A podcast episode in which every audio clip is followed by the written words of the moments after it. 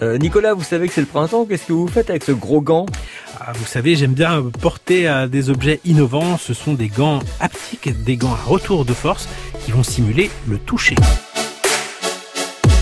C'est quoi exactement des gants haptiques?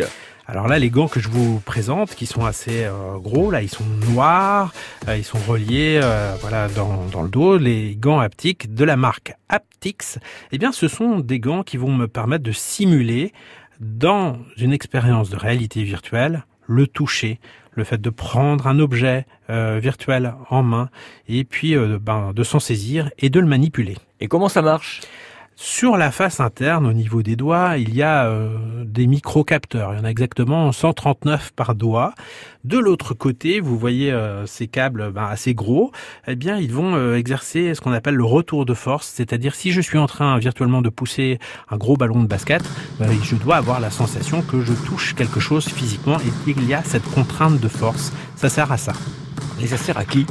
Ça sert à apprendre des gestes techniques. On peut le savoir, ça peut servir par exemple à apprendre à peindre, ça peut apprendre euh, potentiellement à un chirurgien à faire une opération euh, particulière, ça peut m'apprendre à utiliser une perceuse et puis bien ça peut m'apprendre à faire des gestes vraiment techniques et à ancrer ce geste dans ma mémoire.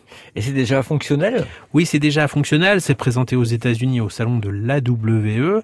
Et puis, eh ben, vous voyez, euh, là, on peut faire plein de choses. vous faites des gestes bizarres, on dirait que vous êtes en train d'ouvrir une bouteille. Alors oui, en fait, je suis connecté à un robot qui est dans la pièce d'à côté, et là, j'actionne le tire-bouchon, mais virtuellement, attention, hop, on entend, la bouteille de rosée fraîche vient de s'ouvrir dans la pièce d'à côté.